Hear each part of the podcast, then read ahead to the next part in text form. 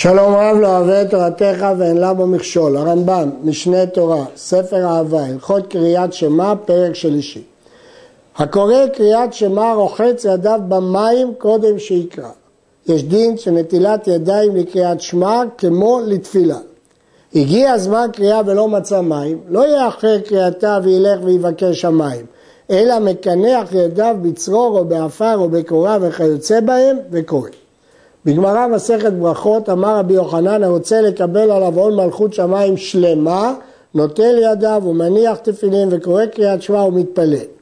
אחר כך הגמרא אומרת שמי שאין לו מים ליטול ידיו יקנח ידיו בצרור בעפר וקסמית כי כתוב לא כתוב במים, כתוב ארחץ בניקיון כפיים, כל מידי דמנקה, כל דבר שמנקה, ועוד כתוב לייט מקלל רב חיסדא, מי שמחפש מים בעידן התפילה, והנמיל היה קריאת שמע, אבל לתפילה צריך לחפש.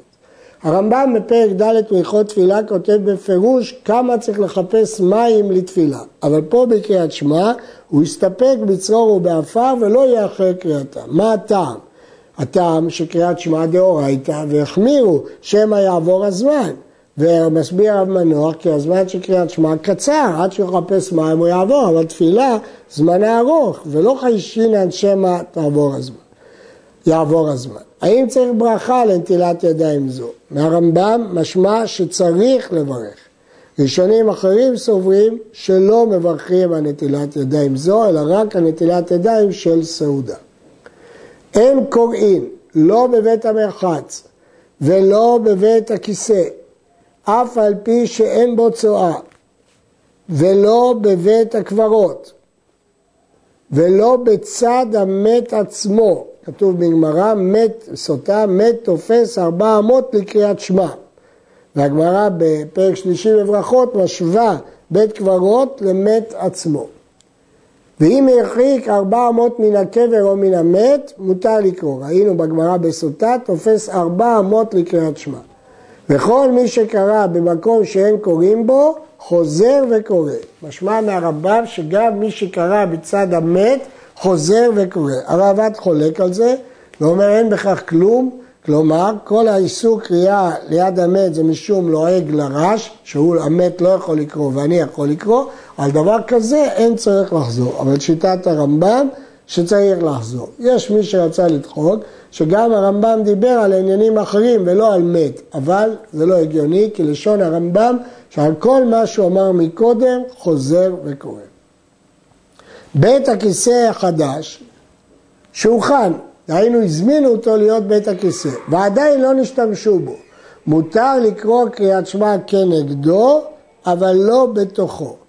זה בעיה בגמרא שלא נפשטה, והרמב"ם פושט אותה לחומרה, שכנגדו, אבל לא בתוכו. הרייבד הבין מהריף שהוא לא פשט לחומרה. ומרחץ חדש מותר לקרות בתוכו.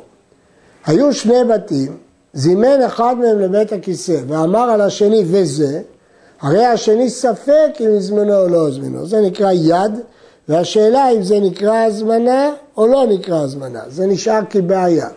לפיכך, כיוון שזו בעיה שלא נפשטה, אין קוראים בו לכתחילה גם בשני כי זה כאילו זימן אותו לבית הכיסא, ואם קרה יצא, כי הוא לא אמר עליו בפירוש. אמר וגם זה, הרי שניהם מזומנים ואין קוראים בהם, כי פה זה יד מפורשת. חצר המרחץ, והוא המקום שבני אדם עומדים בו לבושים, מותר לקרות בו קריאת שמע. ולא קריאת שמע בלבד, אלא כל עניין שהוא מדברי קודש, אסור לאומרו בבית המרחץ ובבית הכיסא ואפילו אמרו בלשון חול. כן, לפי הרמב"ם, לא רק בלשון הקודש, גם בלשון חול אסור לומר דברי קודש. כתוב בגמרא, אמר רבא בר חנא, אמר ביוחנן, בכל מקום מותר לערער בדברי תורה, חוץ מבית הכיסא ובית המרחץ. לא לאומרו בלבד, אפילו לערער בליבו בדברי תורה. בבית הכיסא או בית המרחץ ובמקום הטינופת והוא המקום שיש בו צער אומר רגליים, אסור. דברים של חול, מותר לאומרם בלשון הקודש בבית הכיסא. כלומר, לא הלשון קובעת, אלא התוכן קובע. אם זה תוכן של קודש, אפילו בלשון חול אסור. ואם זה תוכן של חול, אז אפילו בלשון קודש מותר. וכן הכינויים, כגון רחום וחנון ונאמן וכיוצא בהם, מותר לאומרם בבית הכיסא.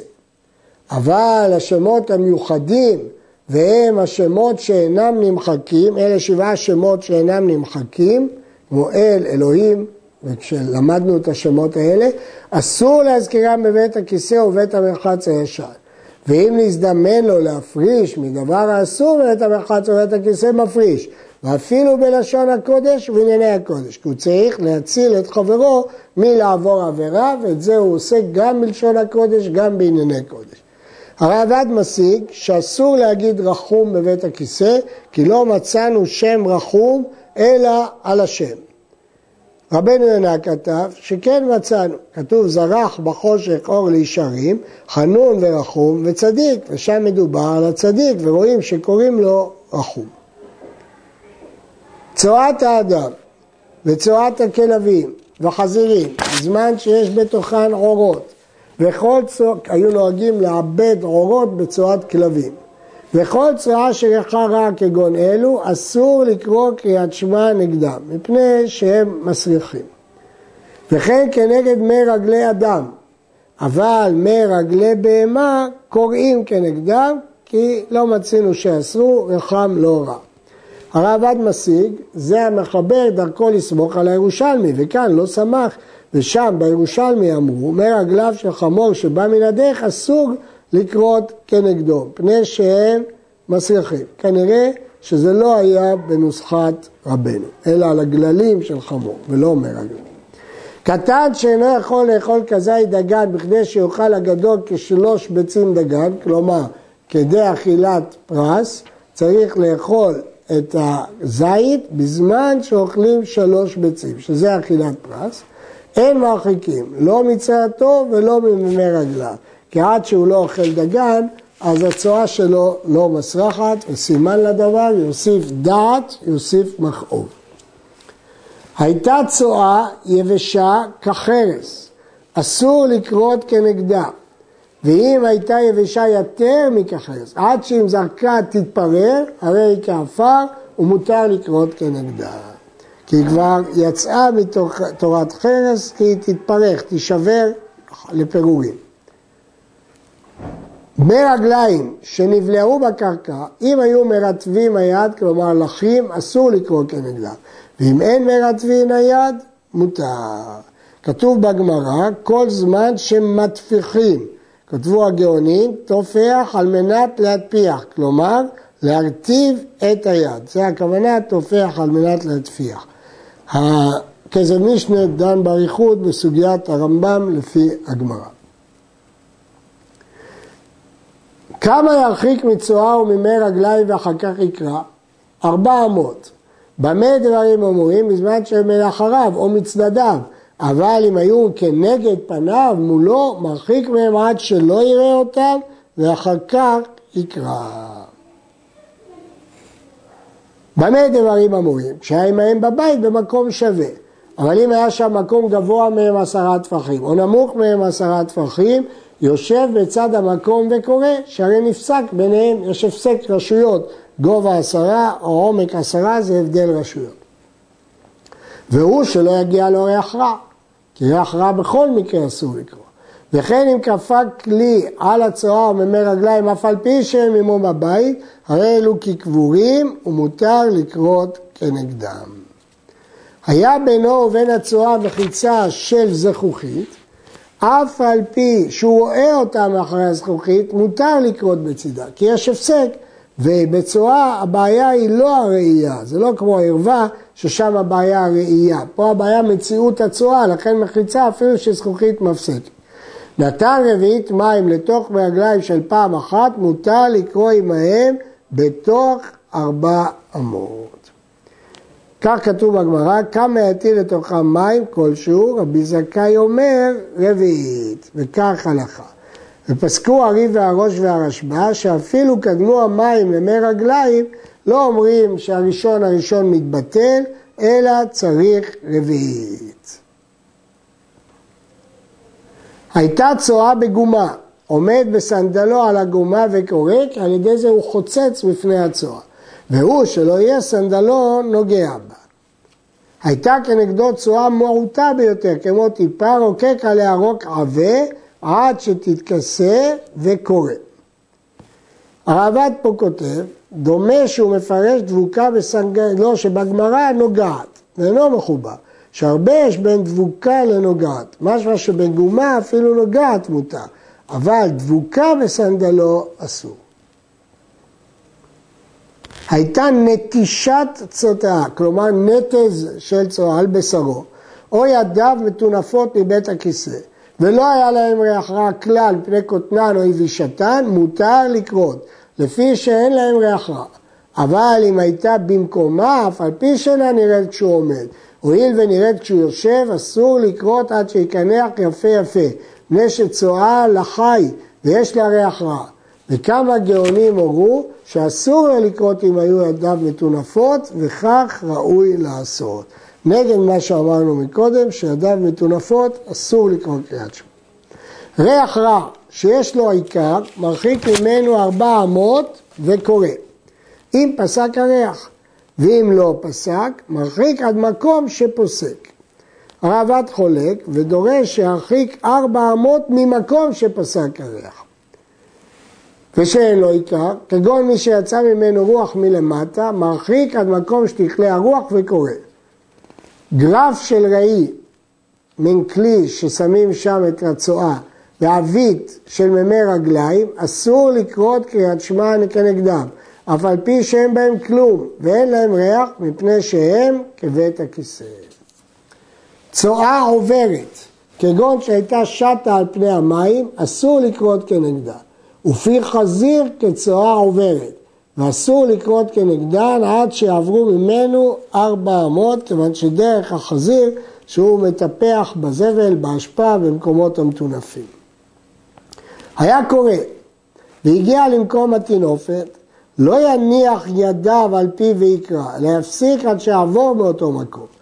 זאת מחלוקת בגמרא, וכך נפסקה הלכה כלישנא בתרא עד שיעבור מאותו מקום.